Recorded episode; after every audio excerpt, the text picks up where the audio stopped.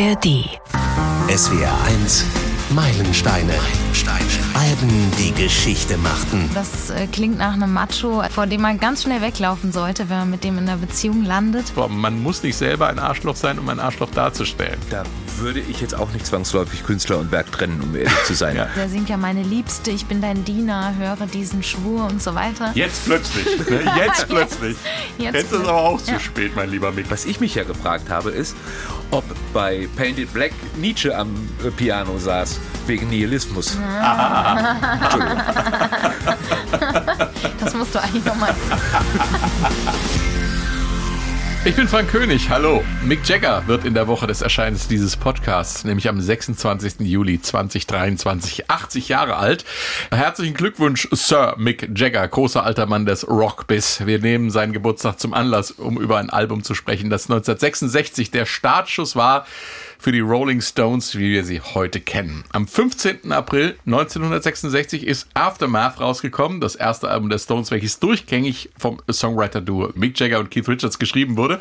Und Mick Jagger höchstpersönlich hat das Album in den Meilensteinrang erhoben. In einem Rolling Stone-Interview von 95 hat er gesagt, für mich ist Aftermath ein Meilenstein, der endlich den Spuk beendete, der darin bestand, dass wir diese sehr schönen und zweifellos auch interessanten, aber eben doch Coverversionen von alten RB-Songs machen mussten, denen wir, um ehrlich zu sein, nicht wirklich gerecht wurden. Passend dazu hat Paul McCartney vor einiger Zeit mal behauptet, die Stones seien in erster Linie eine Blues-Cover-Band gewesen. Mal ganz abgesehen davon, dass solche Sticheleien zum Geschäft der alten und befreundeten Rock'n'Roll-Hasen gehören. Blues-Cover-Band mag bis Aftermath ansatzweise gestimmt haben. Danach war es definitiv nicht mehr so und das ist es, was Mick Jagger meinte. Aftermath, äh, so hat es der Autor Kevin Currier geschrieben, ist der böse Zwilling des Beatles-Albums Rubber Soul. Düster, sarkastisch und fast durchgängig frauenverachtend zumindest oberflächlich betrachtet, da kommen wir gleich noch drauf zu sprechen. Und musikalisch sieht es anders aus. Da ist es eine bunte Wundertüte, was vor allem an Brian Jones liegt, der mit seinem Fable für exotische Instrumente und seiner Experimentierfreudigkeit viel neue Frische in den Sound des Stones gebracht hat. Er selbst war nicht mehr so frisch, dazu aber später mehr. Das Album Aftermath steht auch auf der Liste von insgesamt 50 Alben, die unser Hörer Jürgen Schneider vorgeschlagen hat, bei meilensteine.swr.de. Ich bin froh und dankbar, dass wir gerade bei diesem Album aus genannten Gründen eine Frau dabei haben, die äh, das Ganze aus der dissoziierten Perspektive der Nachgeborenen sehen kann. Herzlich willkommen, Nina Wasmund äh, aus der SW1 Musikredaktion. Hallo. Und äh, mit dabei der größte Stones-Fan, zumindest in der SW1 Musikredaktion, Benjamin Brennebach. Hi, Benjamin. Hi. So, erstmal ein Höraeindruck vom Album. Den größten Hit gibt's interessanterweise nur auf der US-Fassung. Painted Black war hier äh, bei uns gar nicht auf dem Album drauf. Hier ist Painted Black.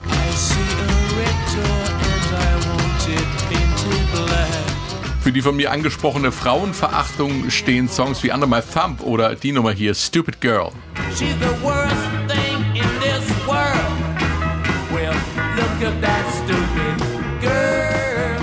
Interessant auch äh, so ein Song wie High and Dry. Der amerikanische Einfluss wird größer. Zum Blues gesellen sich jetzt noch äh, Hillbilly-Klänge und äh, das geht langsam Richtung Country, was dann ja auch bei den Stones in Zukunft zum Repertoire gehören wird. Hier ist High and Dry.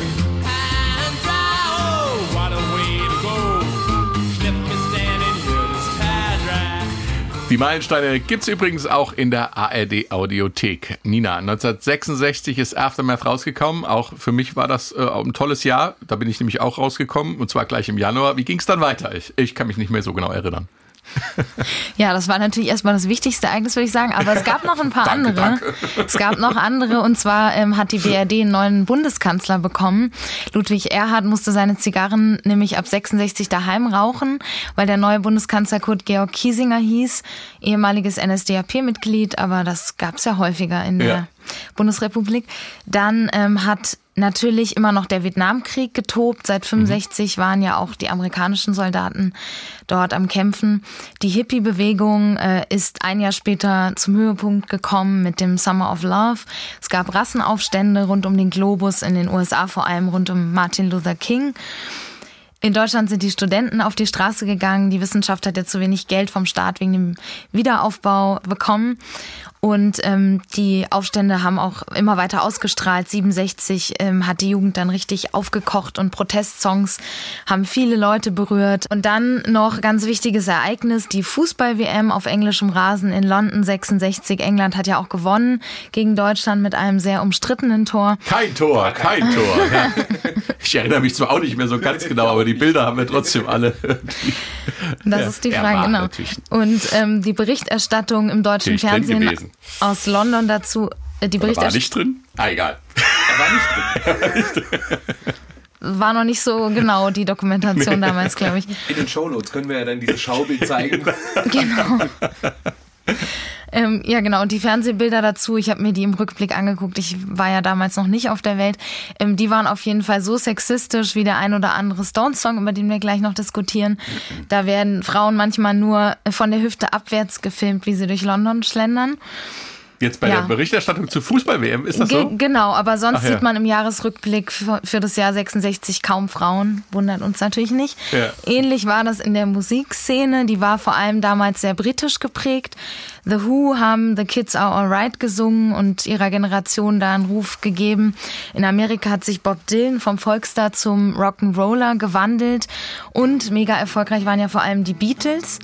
Ähm, die haben 65 im Dezember ihr Album Rubber Soul rausgebracht, eine Platte, die ja wirklich die Musikwelt verändert hat, weil sie da auch viel experimentiert haben mit Instrumenten wie der Sitar. Mhm. Da kommen wir ja noch zu. Genau. Bei Norwegian Wood.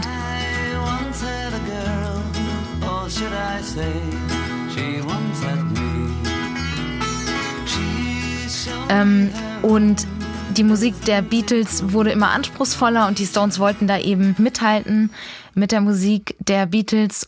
Sie waren ja schon sehr populär. Sie hatten schon einige internationale Hits, vor allem natürlich I Can Get No Satisfaction ja. 65 und haben dann 65 wurden sie vom amerikanischen Geschäftsmann Alan Klein entdeckt, der sie dann in den USA eben vertreten hat und da haben sie ihre vierte Tour gespielt durch Nordamerika dann von Oktober bis Dezember 65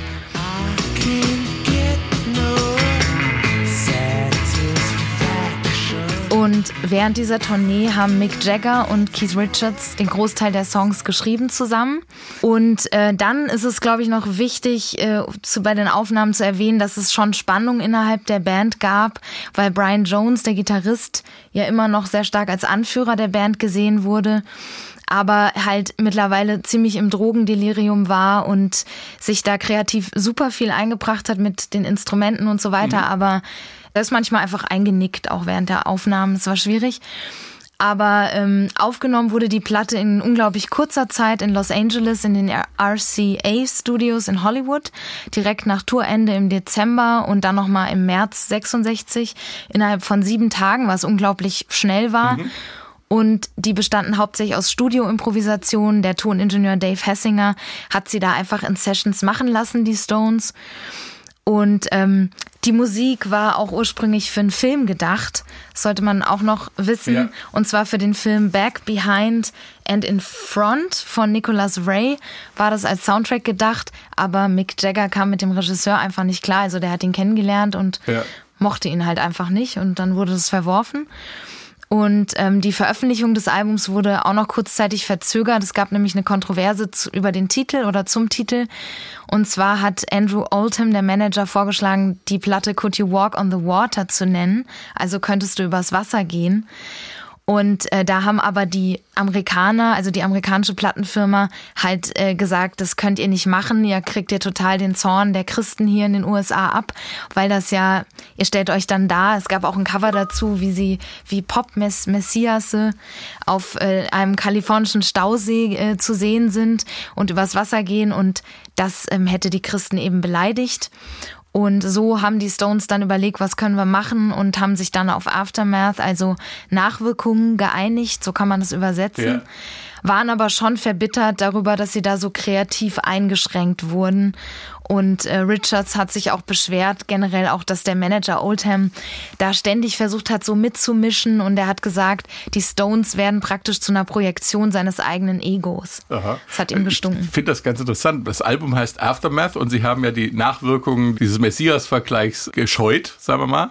Und äh, ich meine, das gab ja ein be bekanntes Vorbild dafür. Ne? Also ich meine, John Lennon hat ja gesagt, die Beatles wären berühmter als Jesus.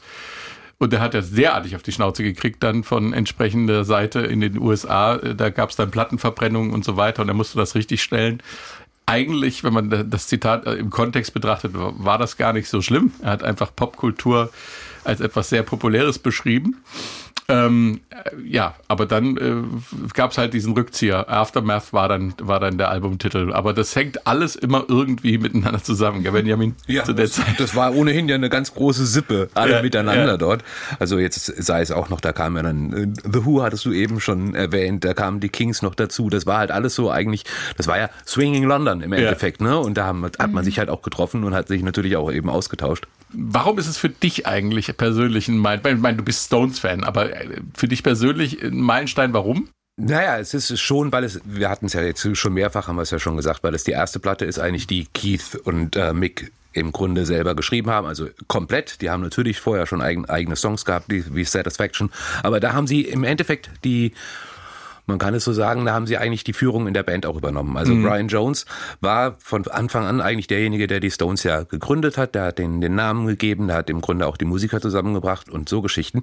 Aber er war nie ein Songwriter. Und das hat ihn auch zeitlebens äh, immer geärgert. Er konnte wirklich jedes Instrument eigentlich spielen äh, oder innerhalb von fünf Minuten lernen, aber er war kein Songwriter. Und das haben eben dann Jagger und Richards dann übernommen. Mhm. Und diese Handschrift von dem Songwriting, die hört man auf dieser Platte einfach auch schon sehr, sehr gut. Sie sind später, als Brian Jones dann eben äh, gestorben war und aus der Band raus war, sind sie noch ein Stück weit stärker in diesen, in diesen wirklich straighten Rock reingegangen, ja. was eben auch damit zu tun hatte, dass Brian Jones die ganzen anderen Instrumente gespielt hat und diese ganzen, ich sag mal, Spielereien damit reingebracht hat.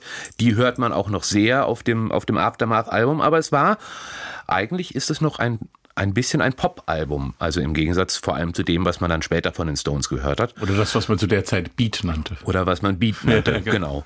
Und ähm, von dem Songwriting her hat man aber trotzdem schon gehört, wo die Reise hingeht. Also man sei es jetzt bei Painted Black, sei es auch bei Under My Thumb, also die Musik selber, das ist schon großartiges Songwriting und das ist schon, das wurde auch damals dann schon äh, gesagt, dass, dass das, sagen wir mal, zumindest auf einer Ebene eben mit einem, einem Bob Dylan aus den USA, mhm. aber eben auch einem äh, Lennon McCartney Duo ist. Also ja. die beiden haben sich da schon sehr, äh, sehr stark gezeigt, was, was ihre Handschrift ist. Mhm.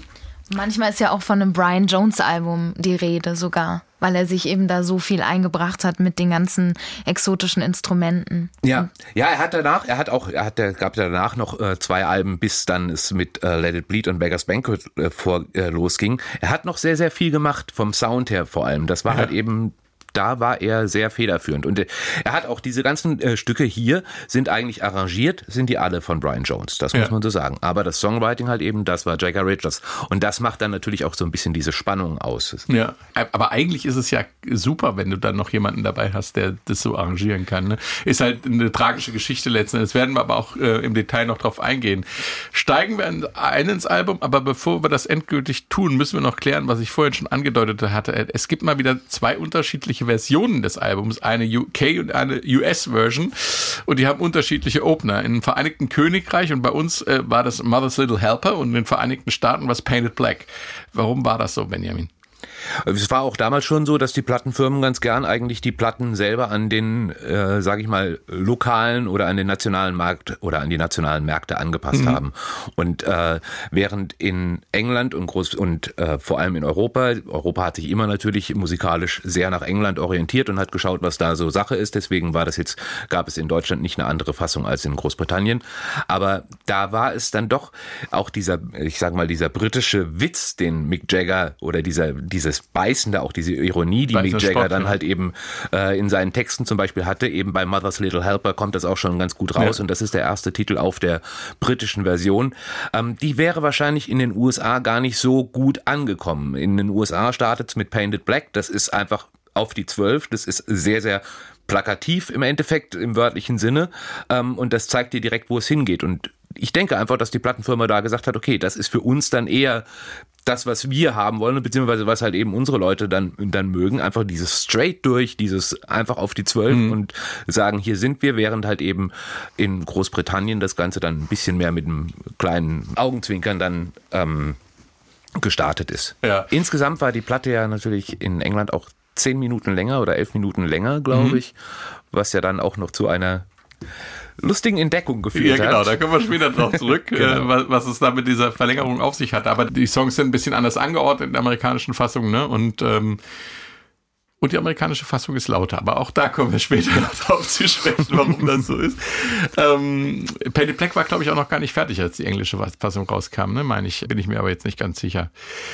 Steigen wir ein mit dem Opener bei uns hier. Das ist Mother's Little Helper. What a drag it is getting old.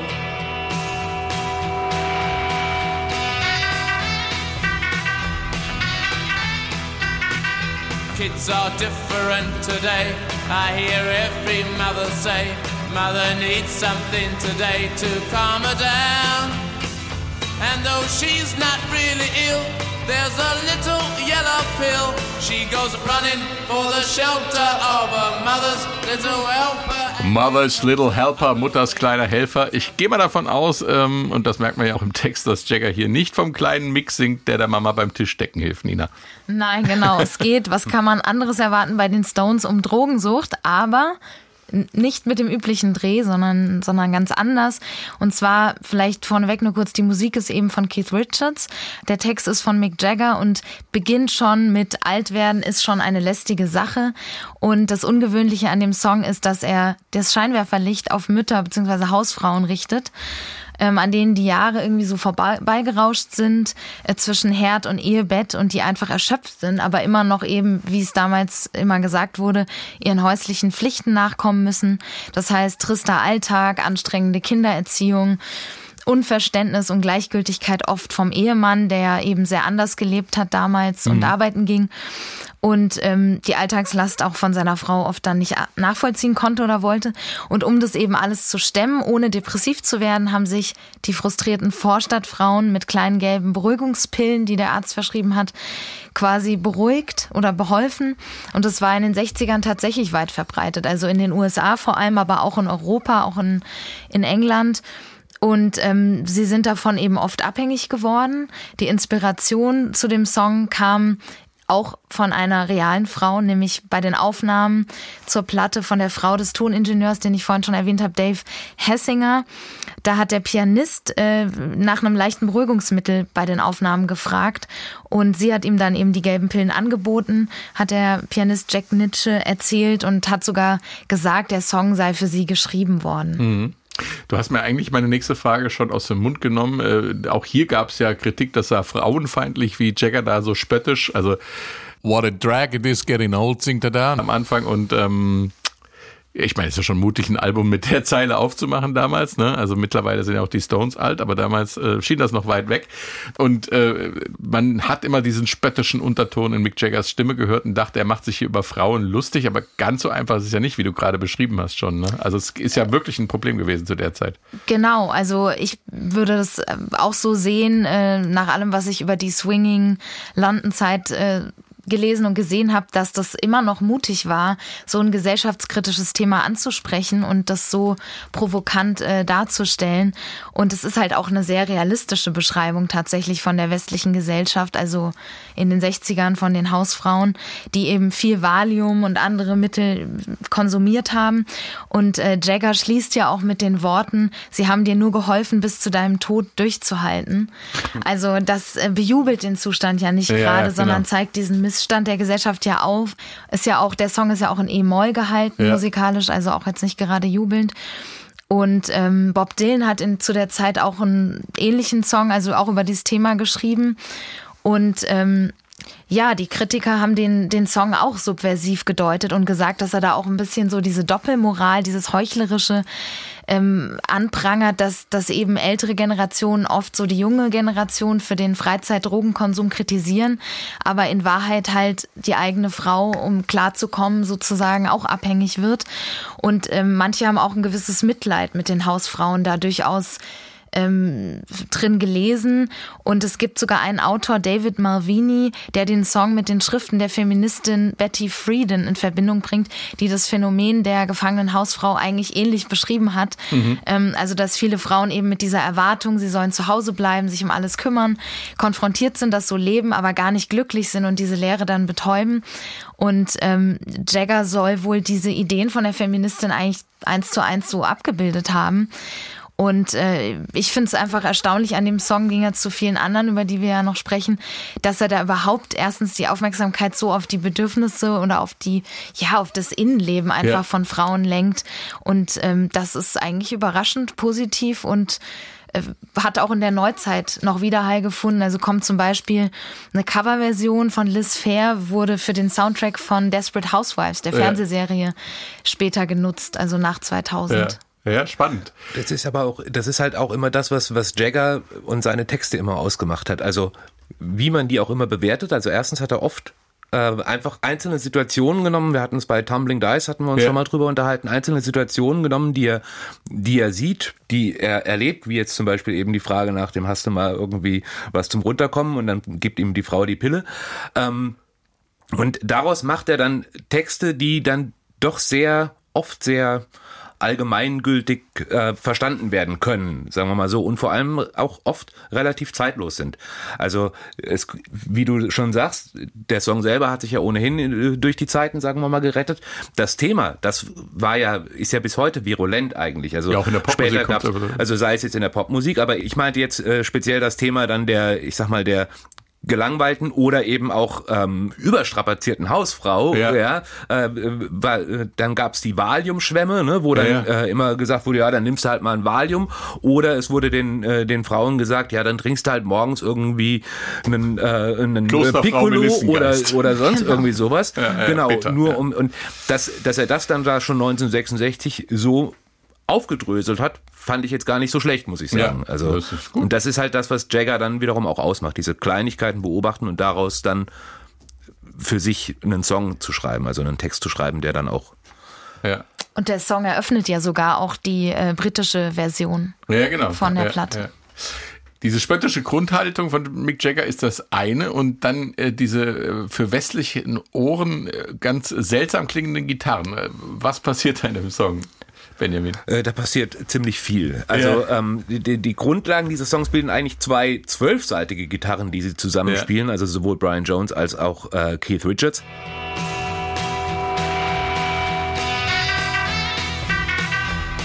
Was dazu führt, dass diese zwölfseitigen. Wir hatten, äh, also zum Beispiel bei Gimme Shelter schaffen sie das auch, dass eigentlich akustische Gitarren, akustisches äh, Instrumente dann irgendwie trotzdem verstärkt und verzerrt klingen. Und äh, das passiert hier eigentlich, also einmal durch die zwölfseitigen Gitarren und dann der Bass, der von äh, Bill Wyman dazu kommt, der komplett übersteuert ist.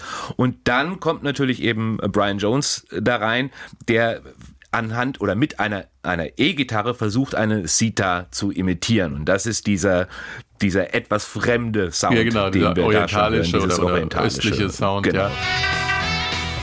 Spannend, also Sita können wir schon mal äh, äh, quasi äh, eins im Sinn behalten, weil mhm. das natürlich ein äh, indisches Seiteninstrument, was in der Popmusik der 60er im sogenannten Raga Rock eine, eine wichtige Rolle spielt, weil Indien ja ein inspirierender Ort war für viele Musiker dieser Zeit.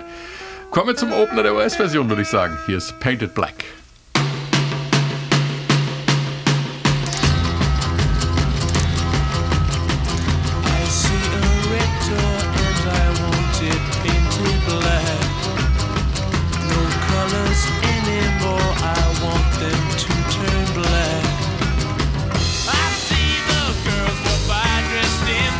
Black ohne Zweifel neben Satisfaction und Honky Tonk Woman einer der drei Super Stones Klassiker. Kann man es so sagen, oder Benjamin? Nein. ich hätte ja wetten können, dass jetzt ein Nein kommt. Ja, weil es gibt mehr als drei Stones-Klassiker. Ja, ja, aber so. die Super Stones-Klassiker. Auch da also, gibt's mehr. Von den frühen. Start Me Up, Brown Sugar. Ja. Hat ja. aber tatsächlich die meisten, die meisten Streams auf Spotify hat dieser Song. Habe ich nochmal extra nachgeguckt. Von den Stone Songs? Ja, Painted von Black. vor Satisfaction und allen. Ja. Also Painted Black ist ein Super Stones Klassiker und es gibt neben Satisfaction und Honky Tonk Woman natürlich noch, noch ein paar mehr. Ich wollte halt drei nennen, sonst wird es zu lang. Ähm, Benjamin, Painted Black. ist schon eine krasse Nummer. Also schon allein der Einstieg ist äh, Ja. unerhört. Ja, im. Endeffekt zeigt es das, was, also das ist das, was die Stones machen, beziehungsweise vor allem, was sie, glaube ich, damals auch ausgemacht hat. Also, Sie haben ja auch auf ihren Konzerten, das waren ja tatsächlich, das waren ja wirklich immer wilde, wilde Geschichten, wilde Partys, wenn sie dann vor allem in den kleineren Clubs gespielt haben, aber später dann auch die Waldbühne äh, zerlegt haben. Das war halt immer sehr, sehr düster, sehr, sehr aggressiv. Und äh, das haben sie in den, bei den, in den frühen Jahren haben sie das halt eben mit den Coverversionen dieser Bluesgeschichten äh, geschafft. Und jetzt schreiben sie einen Song und eröffnen den vor allem eben auch so mit, mit so einem düsteren Schlagzeug, mit so einem düsteren Gitarrenriff. Da bist du ja direkt drin. Und du bist vor allem nicht in so einer heilen Welt, Ja. sage ich mal, wie das vielleicht bei manchen Beatles-Sachen äh, war, sondern du bist halt wirklich das ist schon, da ist schon so was, was Düsteres, was Böses. Was, Jetzt hast du aber Beatles gesagt. ja, weil Weil ich wollte ja noch sagen, ja, egal. wir haben jetzt schon so oft Beatles gesagt, aber es einmal genau. mehr oder weniger auch nicht. Nein, aber ähm, es war halt, es ist einfach so dieser, dieser Gegenpol zu diesem, zu diesem weichen, Freundlichen süßlichen ja. Pop. Ja. Äh, den haben sie einfach, das haben sie einfach komplett konterkariert und gesagt, wir hauen da jetzt wirklich drauf. Ja. Und wenn man sich eben das Schlagzeug von Charlie Watts dann anhört, das ist schon äh, selbst für heutige Maßstäbe ziemlich fett aufgenommen und ziemlich kräftig. Ja. Eben hat man noch die Gitarren, die die Sita imitieren. Hier haben wir eine richtige Sita drin. Und die Sache mit der Sita müssen wir jetzt noch genauer erklären, mit diesem Raga Rock.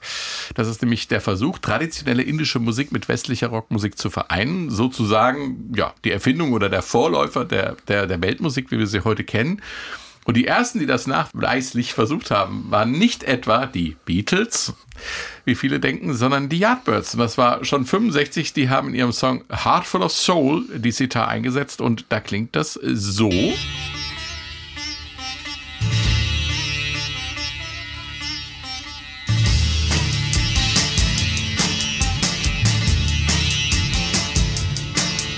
Nur die Nummer hat ihnen gar nicht so richtig gut gefallen äh, mit der Sitar und sie haben es deswegen dann nochmal umgearbeitet und ähnlich wie bei Mother's Little Helper den Sound durch Gitarren imitiert. Ähm, auf der offiziellen Aufnahme klingt das dann so. I know.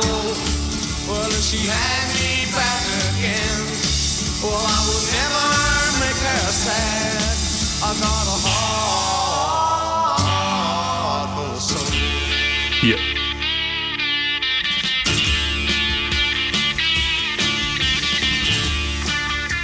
Und äh, ganz ähnlich haben es dann die Kings äh, nach kurzer Zeit später in äh, See My Friend gemacht.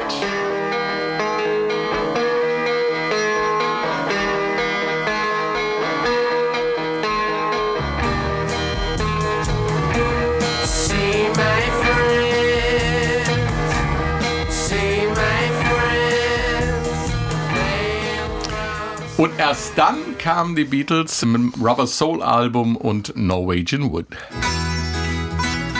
Die Sita in Norwegian Wood, gespielt von George Harrison, muss man dazu sagen, es ist nicht so super leicht, ähm, eine Sita in westliche Musik äh, einzubringen, weil ähm, in Indien ganz andere Tonalität ist. Also man stimmt sie anders, man spielt indische Musik völlig anders. Es ist also eine experimentelle Geschichte.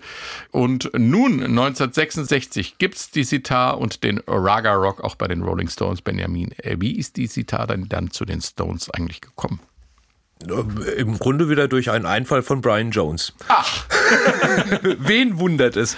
Na, das ist halt, das ist das, was Brian Jones ausmachte. Also, er hat wohl irgendwann mal eine, wie sagt er, das Ding lag da irgendwo rum und dann hat Okay. er es, äh, sich gegriffen und hat er eben, eben mal ausprobiert. Er war ja unter anderem auch mit George Harrison zum Beispiel befreundet, also die haben ja schon, die kannten sich ja und Ja. haben dann eben auch äh, zusammen mal ausprobiert diese ganzen Instrumente. Es, also diese diese ganze Geschichte damals mit Selbstfindung und Ja. äh, das äh, haben sie schon auch mit Ja, mitgemacht ja. und miterlebt. Genau. Und diese Verbindung zwischen den beiden Bands war ja im Gegensatz zu dem Image, das äh, so äh, künstlich aufgebaut wurde, war die Verbindung ja sehr eng. Ja, die waren ja im Endeffekt waren es alle waren sie alle befreundet Ja. miteinander tatsächlich und haben dann eben auch natürlich zusammen gejammt und haben äh, Sessions gemacht und Mhm. ähm, da hat eben Brian Jones dann für sich auch diese Sita entdeckt und äh, hat sich gedacht, okay, ähm, probiere ich mal aus, mache ich mal und das kam dann bei raus. Mhm. Und den Vorwurf, äh, er hätte sich die Sita bei den Beatles abgeguckt, den haben wir ja eben schon widerlegt und er hat eine sehr, sehr schöne Begründung gesagt. So ein Quatsch, wenn ich zu George Harrison gehe und, und ihn sage, äh, hier komm, ich habe das äh, äh, auf der Gitarre gespielt oder er sagt zu mir, ich habe das auf der Gitarre gespielt und wir machen was zusammen. Da sagt ja auch nicht jemand, der hat sich das Gitarrenspiel bei den Beatles abgeguckt. Das ist ja Quatsch. Ne? Also ja. er hat sich, sie haben sich einfach gegenseitig inspiriert. In äh, Painted Black gibt es jemanden, der aus Trauer um einen verlorenen Menschen in Depressionen verfällt. Das Thema selbst äh, war nicht ganz neu, gab es natürlich auch schon lange in der Musik, auch traurige Lieder über Seelennöte. Ähm, was allerdings hier passiert, ist, dass diese seelische Düsternis, die Jagger hier beschreibt, äh, bis dahin ungehört war. Also von der Düsternis her, du hast es angesprochen, es ist hart, es ist düster, da ist kein Licht in dem Song. Ähm, vor allem im Zusammenspiel mit Komposition und Musik, Nina. Genau, ja, das liegt auch vor allem an diesem Riff, das von Anfang an eben in dem Song steckt. Und der hat ja so eine ganz treibende Kraft auch und wird eben ostentativ stur wiederholt. Mhm. Und dazu kommen dann diese Farbmetaphern im Text.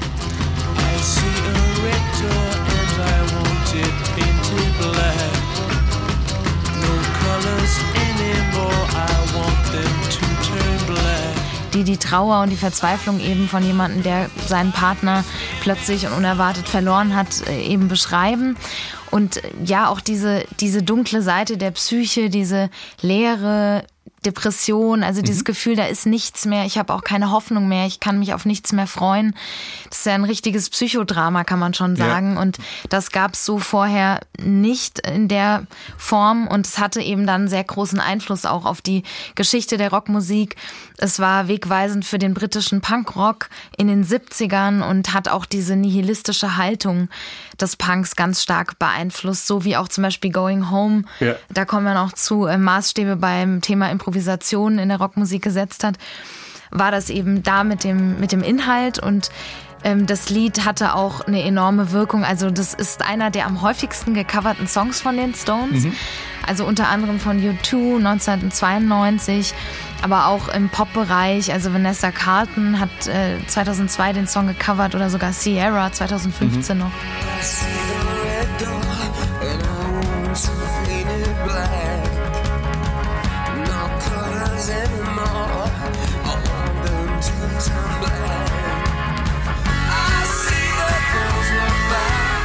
Der Song wurde auch ganz oft in Filmen verwendet, zum Beispiel Die Mumie 2017 oder Aus Liebe zum Spiel 99 mit Kevin Costner. Und ähm, oder auch im Thriller im Auftrag des Teufels 97 mit Al Pacino und sogar in Videospielen verwendet. Also ja. das ist ein wahnsinnig verbreiteter Song, den man eigentlich überall, ne? genau. Ja, und ähm, es ist auch so, du, du, hast den Punk angesprochen. Meine erste Assoziation war so auch, auch äh, Crunch, Nirvana, so die die auch immer diese seelische Selbstbespiegelung auch hatten, dann eher noch persönlich. Ne? Also hier weiß man ja nicht, um wen es geht, aber die, diese Art, die Depression darzustellen, ist schon, äh, hat sich dann schon in der Musik weiter verbreitet, im Pop und im Rock. Ja, vor allem, also auch das hängt aber auch mit diesem Songwriting zusammen, beziehungsweise das, was sie da, was sie da treiben eigentlich. Also das ist ja alles sehr hypnotisch. Mhm. Ähm, dieses äh, ständige, diesen äh, den äh, Beat äh, hinten dran und das ist das, was sie sich eigentlich auch so ein Stück weit aus diesem Blues und äh, Rock'n'Roll-Geschäft eben ja. mitgenommen haben. Da kommt das ja, gerade im Blues wird das sehr, sehr häufig als Stilmittel eingesetzt. So dieses ständig Wiederholende, das, es bleibt immer gleich. Und er fängt auch mit dem vermeintlichen Refrain an. Eigentlich so einen richtigen Refrain hat es nicht, beziehungsweise das, was wir als Refrain vielleicht bezeichnen würden, fängt er eigentlich an und verändert er auch vom Text her. Ja. Das sind er, er erzählt, da erzählt er zum ersten Mal eigentlich so eine, eine Geschichte ja. durch. Und es gibt keinen Refrain, der eins zu eins derselbe ist. Ja. Sondern es wird, der Text wird immer weiter variiert. Ah, okay. Und das heißt, da ist sozusagen äh, ein, ein, ein Verlauf innerhalb des, des, des der Songstruktur der Songstruktur mhm. und auch des, des Textes im Endeffekt. Mhm. Also du hast zwar das Gefühl, du hast ein Refrain mit I see a red door and I want to paint it black, aber das kommt nicht ständig, sondern es, ja. du hast über den Songteilen, die sei es jetzt Strophe oder Refrain, man kann das eigentlich gar nicht so genau auseinandernehmen ja. bei diesem Song, immer andere Texte. Ja, ja, ja, okay. Jetzt habe ich verstanden, was, was die Geschichte hinter der Geschichte ist. Okay, aber das, das ist wichtig. Das ist, finde ich, eine. Äh, stimmt. Man kann da nicht sagen, jetzt wiederholt sich was. Es, ist, es wiederholt sich musikalisch ständig, aber im Text ist immer eine neue Nuance Genau. dabei. Genau. Uh, spannend. Was ich mich ja gefragt habe, ist, ob bei Painted Black Nietzsche am äh, Piano saß, wegen Nihilismus. Das musst du eigentlich nochmal. Achtung, Karlauer Alarm.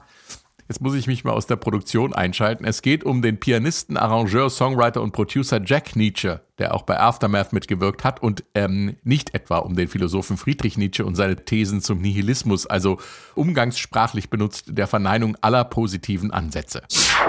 Und noch ein Stones-Klassiker hinterher, nie als Single rausgekommen. Jetzt widerspricht mir Benjamin, glaube ich. Aber ich muss zugeben, ich musste es auch erstmal recherchieren. Also Benjamin hat mir vorhin gesagt, Under My Thumb ist doch als Single rausgekommen in Japan. In Japan, genau. Und B-Seite war I Just Want to Make Love to You. Okay, Hat aber wahrscheinlich einfach Kombi. da keiner verstanden. Genau. also, okay, also bei uns nie als Single rausgekommen. Hier kommt Under My Thumb. Under my thumb, the girl who once had me down. Under my thumb, the girl who once pushed me around. It's down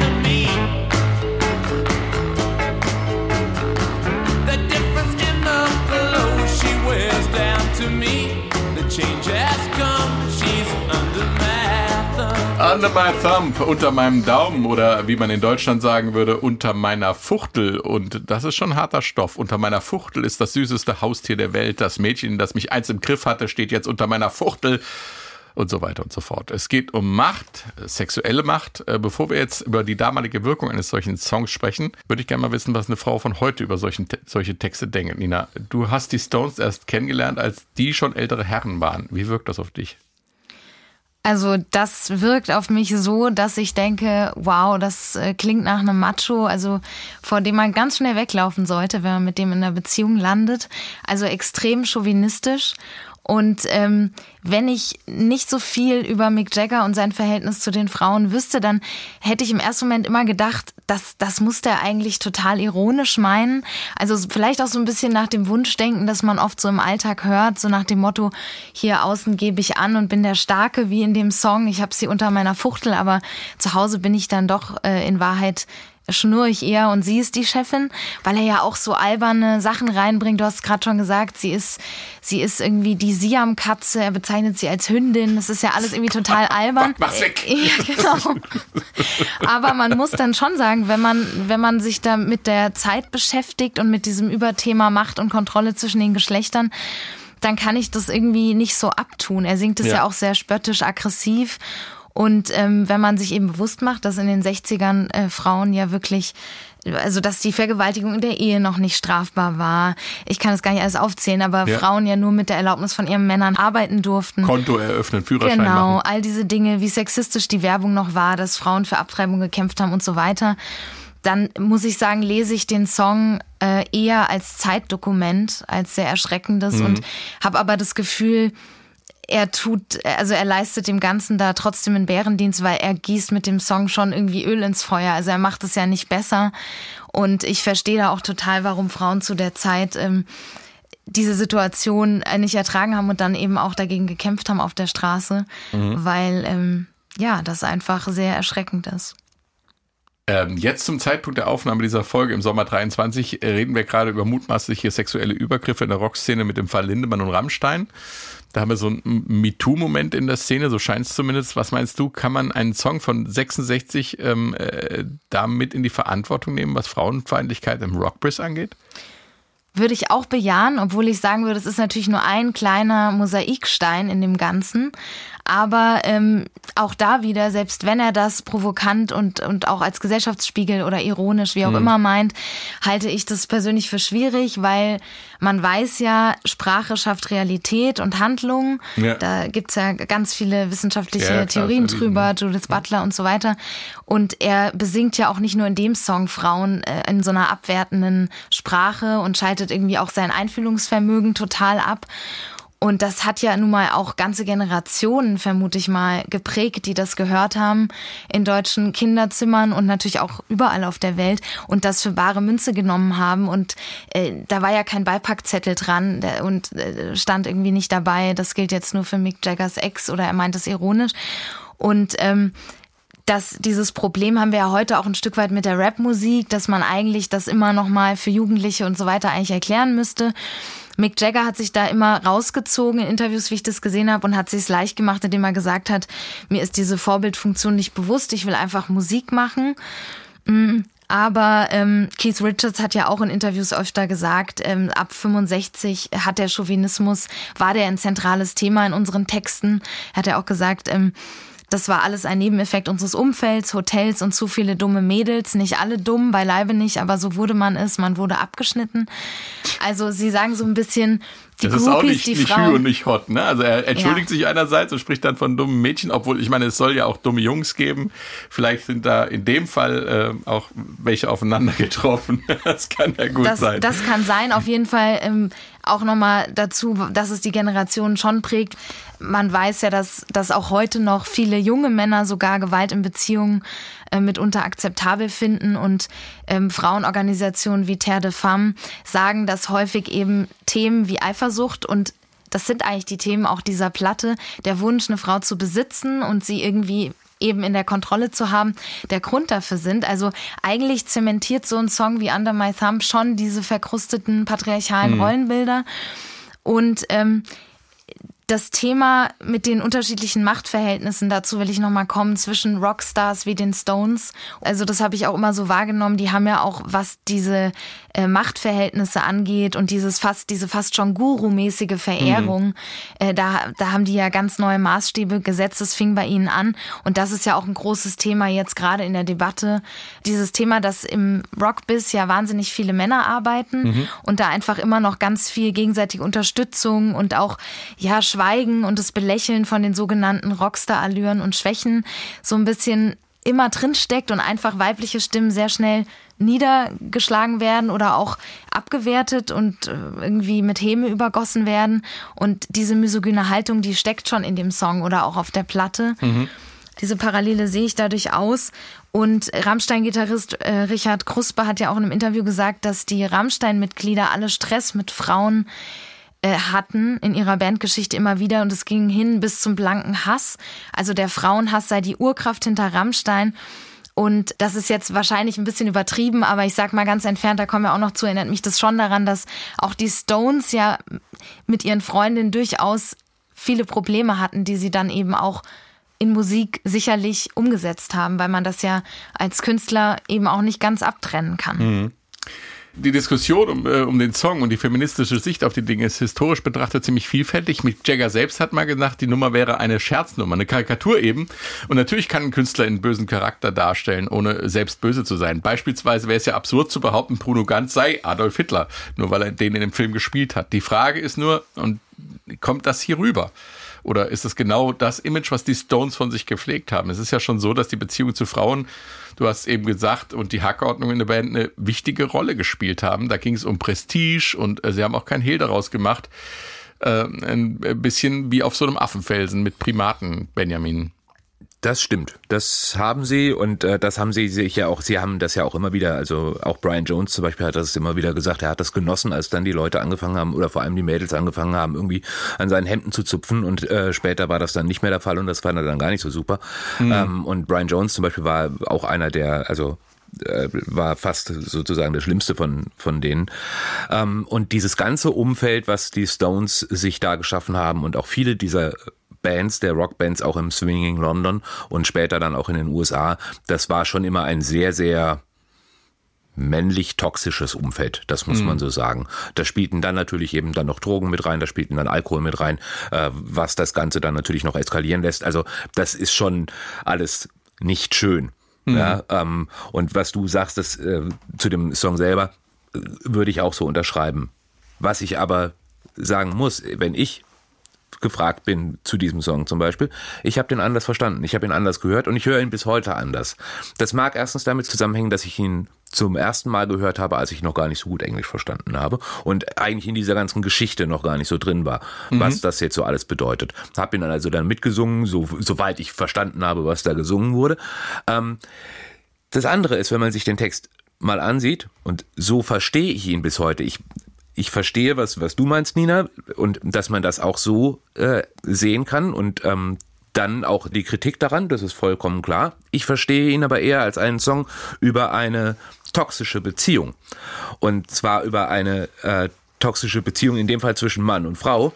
Es könnte aber genauso zwischen Mann und Mann, Frau und Frau oder wie auch immer die Beziehung gestaltet ist, sein. Es geht um eine Beziehung, in der ähm, Machtverhältnisse wichtig sind.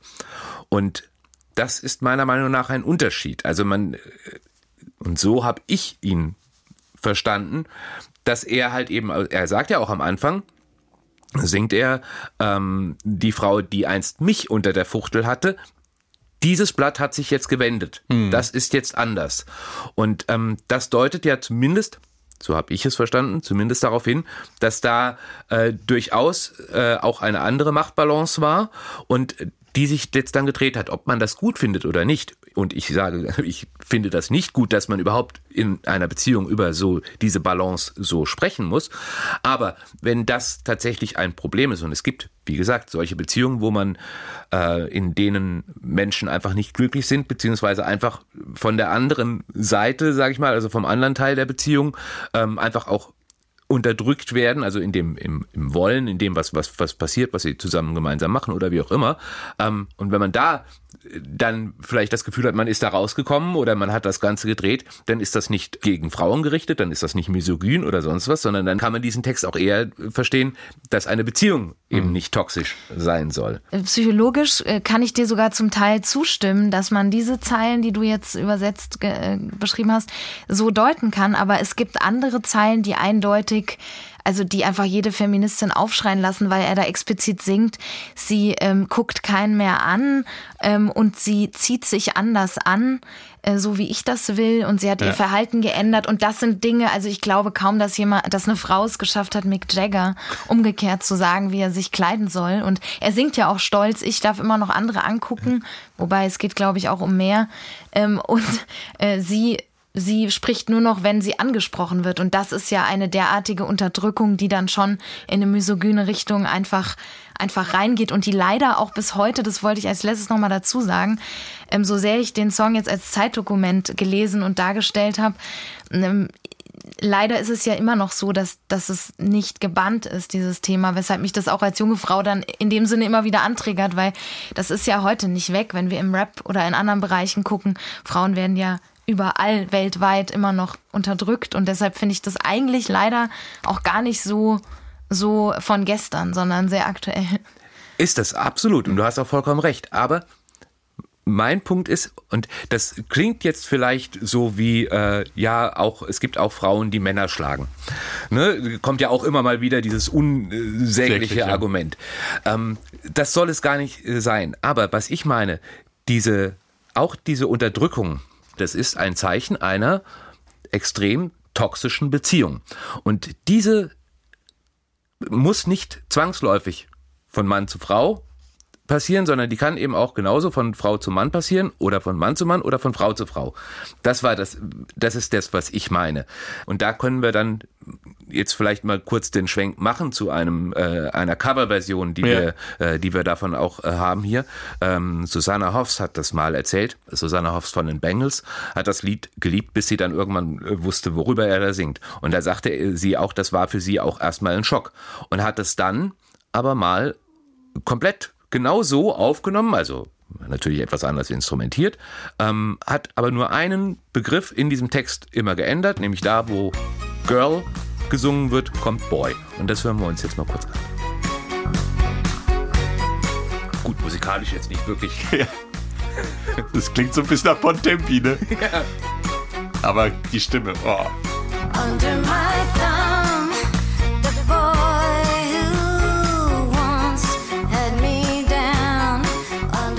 fröhlich eigentlich. Ja. Schade.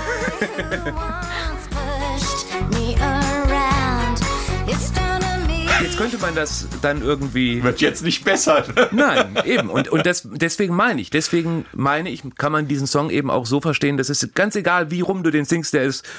Äh, ja. Die, die Geschichte, die erzählt wird, ist Mist. Ja, genau. Also was ich auf jeden Fall auch äh, immer dachte, wenn ich das gehört habe, war, boah, das ist aber ein sehr, sehr gefrusteter junger Mann. Der, weil eigentlich, also ein glücklicher und starker Mann hätte es ja gar nicht nötig, so sowas zu singen. Und äh, ich habe da auch immer so was reingelesen, dass da auch so diese typische männliche Angst drin steckt, wirklich die Kontrolle zu verlieren, der Schwache zu sein, Ja. vielleicht sogar ausgelacht zu werden und so weiter. Also eigentlich ist das der Song für mich auch ein eher schwacher Mick Jagger oder eine schwache Männlichkeit, die in der Zeit dargestellt Schwache wird. Männlichkeit finde ich einen guten Stichpunkt, weil die Frage ist ja, ist es wirklich Mick Jagger, der hier singt? Also ich meine, er schlüpft ja auch in Rollen. Man darf ja nicht vergessen, auch Songs müssen ja nicht immer authentisch sein. Wir hatten es schon oft im Podcast. Also man kann auch von einem Arschloch singen und sich in die Rolle eines Arschlochs begeben, um es mal ganz drastisch zu sagen, und das dann darstellen, um auf etwas hinzuweisen. Auch das ist in der Popmusik oder überhaupt in der Musik ein gängiges, ein gängiges Mittel, genau wie in der Schauspielerei oder in anderen Kunstformen. Man muss nicht selber ein Arschloch sein, um ein Arschloch darzustellen. Die Frage ist nur, wenn man dann liest, wie Frauen als Statussymbole in der Band gehandhabt wurden zu dem Zeitpunkt, dann fällt mir schwer, das sozusagen Da würde ich jetzt auch nicht zwangsläufig Künstler und Werk trennen, um ehrlich zu sein. Ja. ähm, das ist schon so. Bei, äh, bei Stupid Girl ist es dann nochmal äh, noch mal stärker. Äh, und Mick Jagger hat ja selber, also über Stupid Girl, äh, was wir am Anfang ja mal kurz gehört Ja. haben, da hat er mal gesagt, irgendwann, ja, ich hatte damals ganz viele Beziehungen mit halt eben äh, vielen Frauen. Die haben aber alle das nicht so gemacht, wie ich das wollte. Und die haben sich nicht vor allem, und das war das Stichwort, sie haben sich nicht genug um mich gekümmert. Und da merkt man dann schon, wo Mick Jagger eigentlich hin will. Äh, Ja, ja. Also ähm, äh, ne, das ist auch so ein sehr narzisstischer Ansatz eigentlich, was Ja. wiederum bei der toxischen Beziehung sind wir wieder da. Also ich glaube, äh, jetzt in diesem Fall von Under My Thumb, da würde es selbst mir schwerfallen, irgendwie das mit äh, Trennung von Künstler und Werk Ja. äh, zu, zu erklären, zumal er halt eben ziemlich unironisch ist. Bei Sympathy for a Devil zum Beispiel, da hat er ja trotzdem noch diesen, diesen Witz drin und diese ironische Brechung Ja. eigentlich drin. Da spielt er eine Rolle. Hier, ganz Ja. ehrlich, ich glaube, das spielt er, wenn dann die Wir, Rolle seines wir, müssen, Lebens. wir müssen auch den Zeitgeist einfach sehen, der einfach damals auch chauvinistischer war, Ja. schlicht und ist so. ergreifend. In der Rock'n'Roll-Szene bis heute teilweise noch chauvinistisch ist oder überhaupt in der Gesellschaft, aber damals noch äh, viel stärker verankert war natürlich. Ich meine, da muss man sich ja nur mal, äh, du hast es vorhin ansatzweise bei den Bildern von der Fußball-WM erzählt, aber man kann sich ja mal Ja. Werbung aus den 60er, 70er Jahren ähm, auf YouTube und ähnlichen Kanälen äh, an, äh, reinziehen. Das ist natürlich äh, genau so ein Frauenbild wird da ja vermittelt. Ne? Also die dann letzten Endes dann Mother's Little Helper brauchen, weil sie unter solchen Druck stehen. Äh, womit der Bogen gespannt wird. Das ist irgendwie so ein verrückter Widerspruch in dem Album auch. Und ähm, eine Interpretation habe ich noch gelesen, die möchte ich noch zum Besten geben. Äh, Das sei ja aus der Blues-Tradition entstanden. Also diese Frau, um die es ging, sei überhaupt keine Frau, sondern eine widerspenstige Gitarre. Aber selbst wenn man äh, Frauen und Gitarren, äh, widerspenstige Gitarren gleichsetzt, macht das Ganze die Sache nicht besser. Also sagen wir es, wie es ist. Es ist ein Shovi-Song. So, Punkt. Ja. Wobei man auch sagen muss, auch, auch was Ja. die Blues-Tradition angeht, wenn man sich da manche Texte an, manche Ja, genau. Texte anhört. Also es gibt einen, einen Song von Vinoli Harris, äh, ein sehr, sehr alter Blueser aus den 20er, 30er Jahren, Don't Roll Your Bloodshot Eyes at Me. Ja. Ähm, das, also, Ja. äh, das kann man heute schon gar nicht mehr Ja. hören. Also diese Tradition Genau, da muss man Gab's also immer auch, auch die ja. Geschichte dazu erzählen, wie sich äh, das geändert hat, das äh, Machtverhältnis oder noch immer ändern muss. Und darf ich eine Sache Ja, noch hinzufügen? Genau, und ich finde, man muss auch dann das Album als ganzes Aftermath sehen und halt andere Songs auch ähm, dazu ziehen. Und eben, was du schon gesagt hast, Stupid Girl, Benjamin, da äh, hat er ja auch selbst gesagt, dass er seine Ex-Freundin Chrissy Shrimpton da mit spöttischer Kritik übergossen hat und beleidigt hat. Und in High and Dry singt er zum Beispiel auch, äh, wurde er ja verlassen und da singt er auch, nächstes Mal suche ich mir eine, die viel ärmer ist als ich. Also diese Abhängigkeit und das sind alles, wenn man das zusammensetzt in ein Bild, dann ist das einfach Krass. äh, chauvinistisch und Ja. Ähm, ja, kann man nicht anders, kann man nicht anders sagen. Puh, wir sollten aber auch noch über die Musik reden, Benjamin. Äh, auch in Under My Thumb gibt Brian Jones die Würze rein, ähm, die den Song dann musikalisch zu was Besonderes machen, das Marimba-Spiel. Und wir haben es vorhin nochmal zusammen gehört und ich habe gesagt, wow, wie er da die Marimba spielt. Das ist so ein Signature-Sound. Man hört die Marimba und denkt, das ist Under My Thumb. Das könnte auch in, für einen Werbejingle benutzt werden. So einprägsam ist das, ne? Ja. Und das ist, ähm, ist natürlich einerseits der Marimba-Sound, das ist aber andererseits eben auch das Songwriting wiederum. Ne? Das ist natürlich, also äh, das ist halt das, dieser Song selber, das muss man schon sagen. Äh, ich hatte gestern noch äh, kurz ein Gespräch auch mit einer Musik- und Literaturwissenschaftlerin, die, die sagte, leider ist dieser Text so schrecklich, denn der Song ist grandios. Das ist halt das Problem. Ein richtiger Ohrwurm ist es eigentlich. Ja, ja, genau. Ja. Und nicht zu vergessen, wir wollen auch die Bassisten äh, immer mal wieder erwähnen, auch hier wieder dieses Fass-Bass-Spiel, also mit dem verzerrten Bass, ne, dass, dass er so äh, mächtig reindrückt.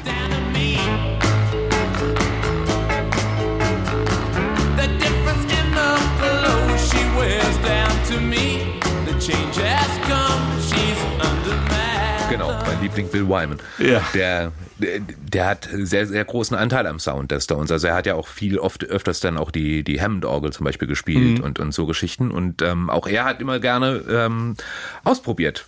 Das war schon auch Bill Wymans Art, dass er halt eben oft dann auch sehr, sehr, mal sehr laut gedreht hat, eben auch dieses Übersteuernde vom Bass zum Beispiel, was er dann, äh, womit er gearbeitet hat, das machte dann schon viel aus und das gab sehr, sehr viel auch so einen gewissen Signature-Sound. Ja, und, und, und so, eine, so eine Basis, die den Song auch so aggressiv klingen lässt dann Ja. am Ende, ne? Ja. Trotz der Trotz lieblichen der Marimba. Marimbas, ja, genau. Ja, ja.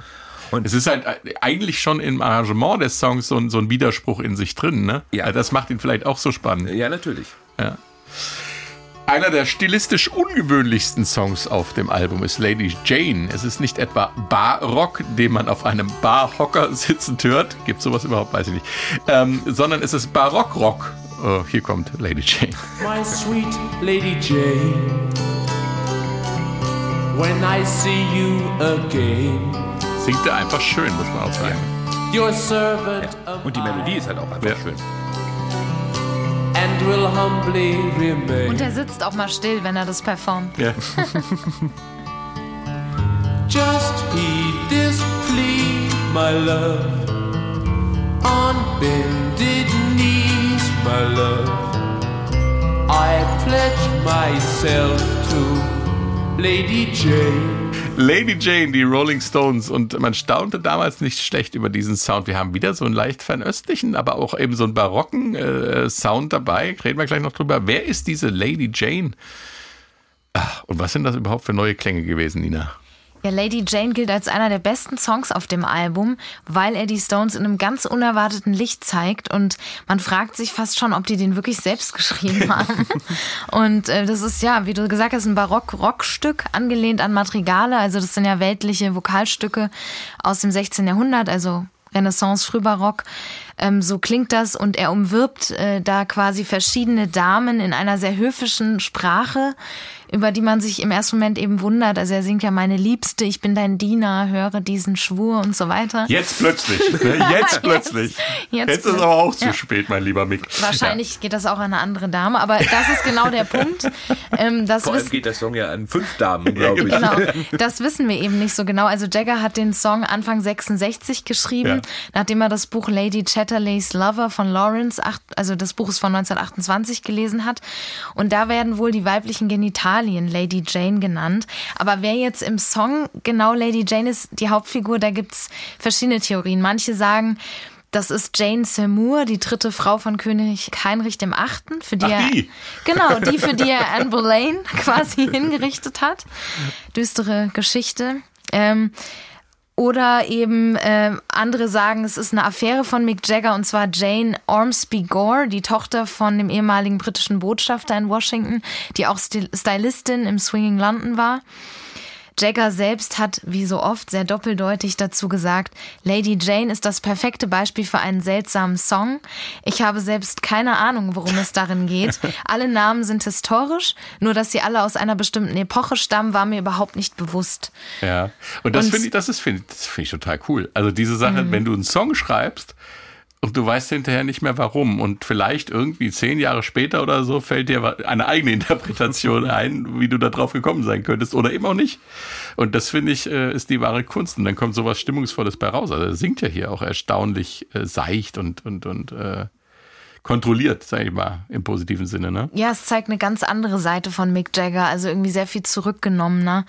Und äh, Keith Richard hat auch gesagt, für ihn ist, spiegelt der Song so das elisabethanische England von früher wieder. Aber um jetzt mal zur Musik zu kommen, Ja. diesen besonderen Klang in dem Song, den äh, haben wir vor allem wieder Brian Jones zu verdanken, der ja ein Hackbrett, also eine Art Zither spielt. Keith Richards hat erzählt, dass sie damals viele Aufnahmen von Richard Farina gehört haben, der ja äh, das Hackbrett aus den Appalachen viel benutzt hat. Und, Wie heißt ähm, denn das Ding nochmal? Das hat doch auch so ein, dieses Appalachen-Hackbrett, wie heißt das denn im Original? Das hat doch so ein ganz wu- wunderbar. Dulcimer auf Englisch. Dul- genau, die Dulcimer, die hören wir auf dem Album ja auch bei I Am Waiting. Und jetzt bei Lady Jane hat ähm, Brian Jones die vor allem auf den Knien als Mhm. akustisches Hackbrett mit einer Gänsefeder angeblich gespielt. Das lässt den Song eben dann so außergewöhnlich zart auch klingen. Und ähm, bei Auftritten hatte er aber eine elektrische Version. Das kann man zum Beispiel in dem Auftritt bei Ed Sullivan in der Show am 11. September 66 sehen. Und was ich auch in dem Song total schön finde, ist diese Gegenmelodie in äh, so einer Art Call-and-Response-Prinzip mit Jaggers Gesang, wie sich das abwechselt. Aber Keith Richards steht eigentlich Brian Jones auch in nichts nach mit seinem Akustikgitarrenpart mit Plektrum und diesen gebrochenen Akkorden. Das ist auch total schön. Und ähm, für diesen barocken Sound haben wir außerdem auch noch ein Cembalo in dem Song, gespielt von Jack Nietzsche. Ab, ich glaube, so eine Minute 40 hört man ihn.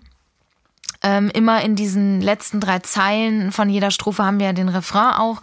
Und Charlie Watts spielt Xylophon.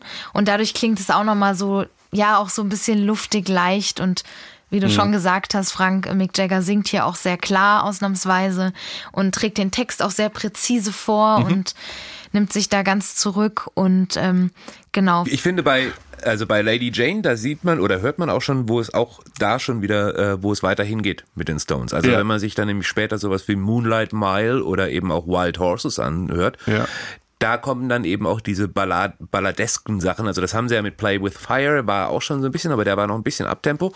Ähm, aber da zeigen sie auch, dass sie halt eben auch vom Songwriting her wirklich auch Balladen können. Ja, vielseitiger halt- sind eigentlich, Ja. als man Ja. vermuten, vermutet hätte vorher. Ähm, lass uns nochmal äh, über einen Song sprechen, der die Brücke schlägt zu den Wurzeln der Stones äh, und zu dem, was dann noch kommen wird und der mit all seinen 11 Minuten und 35 Sekunden damals der längste Song auf einem Longplayer war, Going Home. Es geht nach Hause, auch musikalisch für die Stones. Hier kommt Going Home. Spending too much time away. I can't stand another day. Maybe you think I've seen the world, but I'd rather see my girl. I'm going home. I'm going home. I'm going home. I'm going home. Die, die, die, die, die, die. I'm going home. Going Home, es geht nach Hause für die Stones. Benjamin, du wolltest den Song im Podcast haben. Erzähl uns warum.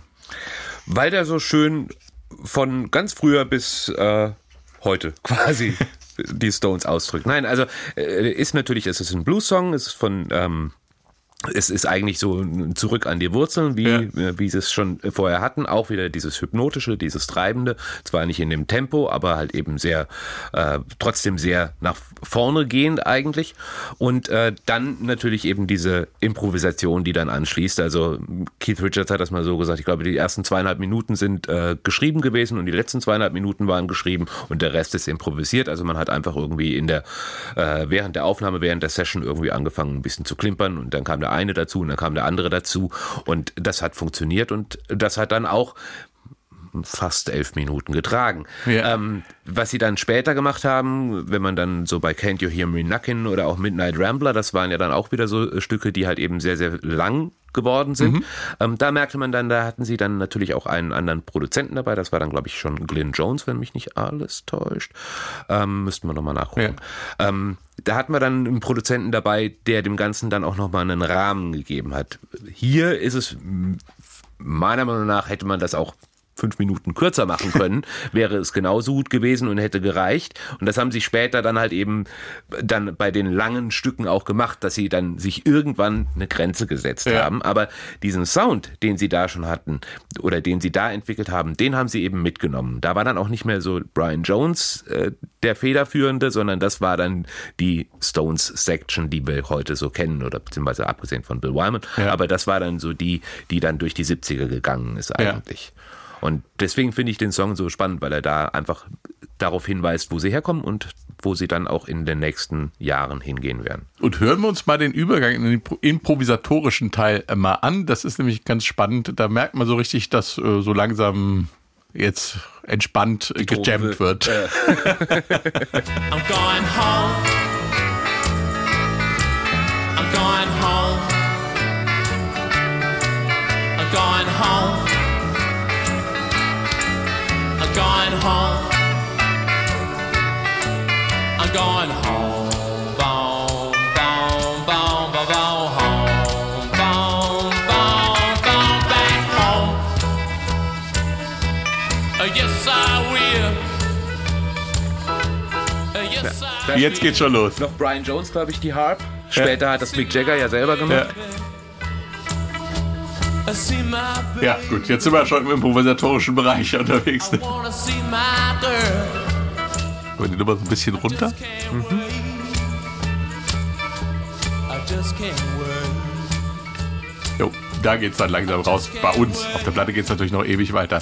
Der längste äh, Track auf einem Longplayer zu diesem, dieser Zeit in der Popmusik, ne? Und äh, interessanterweise, und jetzt kommen wir zur Auflösung, was wir am Anfang schon angedeutet haben, insgesamt über 52 Minuten lang die britische Version dieses Albums, was einen ganz interessanten Nebeneffekt hat. Jetzt müssen wir ein bisschen in Schallplattentechnologie einsteigen. Äh, vielleicht erinnert ihr euch, dass ihr früher Platten besessen habt, auf denen drauf stand Play It Loud. Fand das immer sehr cool, dass, da drauf, dass das Ja. da drauf stand. Und wir haben uns immer gefragt, ist das jetzt, das ist so Rock'n'Roll Lifestyle-Ding. Das haben wir früher auch auf unsere Demobänder draufgeschrieben, ne? Also Play It Loud war immer cool, das war halt Rock'n'Roll. So, jetzt ist aber folgendes. Ich äh, arbeite mich so in das Album rein und lese plötzlich, die britische Version war leiser aufgenommen. Weil sie so lang war. Dann habe ich mich gefragt, huch, wieso macht man sie leiser, weil sie lang ist? Und dann muss man wissen, dass die Rillen bei Stereoaufnahmen in der sogenannten Flankenschrift gepresst werden. Das bedeutet, dass die innenliegende Seite, also die Flanke der Rille, den linken Kanal abtastet und die außenliegende den rechten. Das Ganze ist eine V-förmige Rille. 1949 wurde dann zusätzlich das rheinische Füllschriftverfahren entwickelt. Dabei werden, für eine längere Spieldauer der Platte, die Rillen enger zueinander gepresst. Allerdings muss die Aufnahme dann leiser sein. Der Grund ist ganz klar. Je lauter eine Aufnahme ist, desto größer ist der Ausschlag, also die Amplitude in der seitlichen Flanke der Rille. Wenn die Rillen also für eine längere Spieldauer enger zusammenliegen, müssen die Amplituden kleiner, also die Aufnahme leiser sein. Sonst würde die Amplitude die Wand zur nächsten Rille zerstören.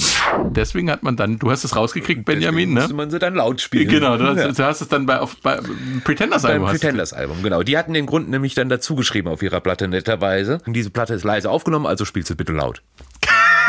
so einfach ist das. So, daher kommt dieser Spruch, äh, play it loud. Einen technischen Grund hatte das und das ist ganz faszinierend. Man kann sich auch vorstellen, wenn die, wenn die Rillen zu dicht zusammenliegen, dass das dann äh, quasi, wenn die Wand zu klein ist zwischen den Rillen, dass das dann mitschwingt und dass das dann nicht gar nicht mehr so richtig gut klingt. Je weiter die auseinander sind, desto besser ist es eigentlich. Vielleicht war das für die Amerikaner auch ein Grund zu sagen, wir packen gar gar nicht so viel drauf. So, Aftermath heißt Nachwirkung. Ein Titel wie gemacht für die letzte Frage im Meilensteine-Podcast zu den Nachwirkungen, den Vermächtnis des Albums. Die Plattenfirma Decca hat im April 66 in der Pressemeldung zur Veröffentlichung von Aftermath geschrieben, wir blicken auf Shakespeare, Dickens und Chaucer, wenn es um andere Zeiten unserer Geschichte geht und wir glauben, dass wir morgen bei vielen Gelegenheiten auf die Grammophonplatten der Rolling Stones blicken werden, die als Spiegel für das heutige Denken, Handeln und Geschehen fungieren. Oh, oh, oh, oh. Die Stones auf einer Stufe mit William Shakespeare, Charles Dickens und Geoffrey Chaucer. Große Worte. Wie, wie siehst du das, Benjamin? Muss ich darauf antworten? Ich meine, das ist Also ob ich sie jetzt mit schöner Shakespeare- Marketing-Sprech. ne? Ja, es ist natürlich halt, äh, hat sich die Plattenfirma was Schönes ausgedacht bei und das ist ja auch, ist ja auch in Ordnung so. Ob ich die Stones jetzt in eine Reihe mit Shakespeare stellen würde, ich weiß es Nein, nicht. aber das Andererseits, aber es ist natürlich das Vermächtnis. Also, äh, Sie haben schon recht, wenn man sagt, okay, man wird auch äh, irgendwann einfach sich die Stones-Platten angucken und schauen, wie das Denken dieser Zeit dann war. Wir haben es ja jetzt auch gerade im Podcast Genau, äh, eben ja. auch wieder so gesehen und gemacht und erlebt. Und ähm, was für mich allerdings äh, einfach diese Platte tatsächlich eben ausmacht, das ist einfach das Songwriting, was sie damals schon gemacht haben, was heute noch zeitlos ist, wenn man eben sich auch anguckt, wie Painted Black zum Beispiel bis heute in die Zeit reinwirkt. Und äh, das ist halt eben so gesehen die Geburtsstunde der Rolling Stones, wie sie in den 70ern dann zu absoluten Weltstars wurden, äh, war. Das ist das Vermächtnis dieser Platte. Nina. Und ja, ich würde noch hinzufügen, dass es halt als Album so interessant ist, weil es einfach so vielseitig ist und diesen Gegensatz hat zwischen, dass die Musik schon sehr fröhlich überwiegend klingt und sehr positiv und die Texte ja, wie wir das erörtert haben, halt einfach sehr düster zum Teil sind. Und ähm, dass wir, ich finde, man merkte auch das erste Mal, dass die Stones äh, so ganz stark in so unterschiedlich, extrem unterschiedliche Rollen schlüpfen, wie in äh, Lady Jane halt. Oder ähm, dann diese Gesellschaftskritik auch äh, sehr gut verpacken, wie Mother's Little Helper. Und ähm, ja, wir haben da auf jeden Fall einige Ohrwürmer, die überdauern, wie du sagst, mit Painted Black. Und es, für mich ist es auch definitiv als, als sehr viel spätere Generation so eine Art Zeitdokument aus den 60er Jahren, die eben auch durchaus diese männliche Sicht auf die Dinge so widerspiegelt. Es gibt ja auch genug weibliche Künstlerinnen eben aus diesen Zeiten, die dann ihre Sicht daneben gestellt haben. Aber die Platte ist auf jeden Fall ein Zeitdokument, das hörenswert ist. Danke euch zwei, danke fürs Zuhören und tschüss.